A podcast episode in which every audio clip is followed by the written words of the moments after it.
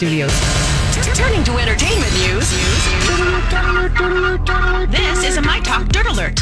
Everything you need to know from the world of entertainment and pop culture. Heard at the top of every hour on My Talk 1071. And, and what have you learned? learned Opening learned? statements began today concerning Harvey Weinstein's sexual assault, assault trial, and the defense will use his accuser's own words in text messages and emails to counter allegations that he sexually assaulted them.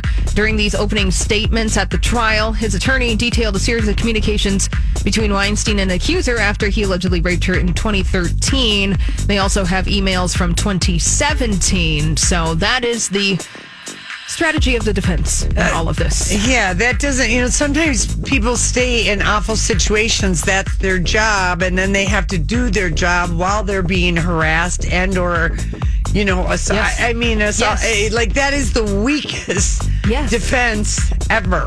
Yes. Maybe there's one weaker, but I can't think of one right off the top of my head. That's just goes to the point. the prosecution strategy, they are going to bring an expert who will speak exactly to that point, Lori. Okay, good. So that is their strategy as they move forward. Nene Leakes not happy with her friend Wendy Oh, Williams. we just talked about Oh, that. I yes. she has learned the uh-huh. hard way.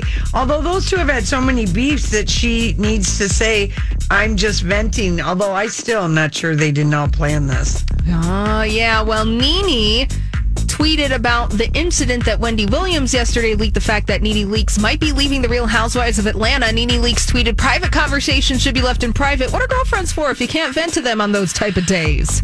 Well, except I feel the same way. Except Nene is negotiating with Bravo about her return to Atlanta, so that just really makes me, you know, I just think that okay, that would, you know, Hmm.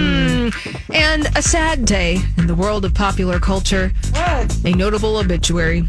Mr. Peanut Oh, has died at the age of 104. Does that mean he's never going to be the Either, face of the, right. the peanut cans uh, anymore? Or are we just being punked or what's going He on? He has a son, so oh, he does a little peanut son. Peanut Jr.? No. peanut Jr.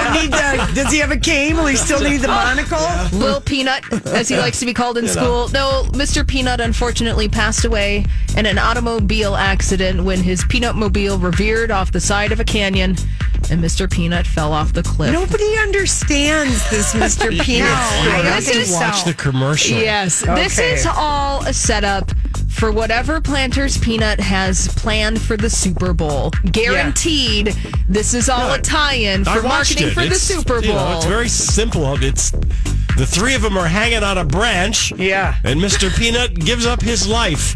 So the other two survive. I never want to hear another word about Mr. Peanut ah, again. Right. Okay. We started our show and we're going to almost end it with Mr. Peanut. And I Peanut. still don't know what it's about. No, I know. Hashtag RI Peanut. That's all the dirt this hour. For more, check out mytalk1071.com or download the MyTalk app.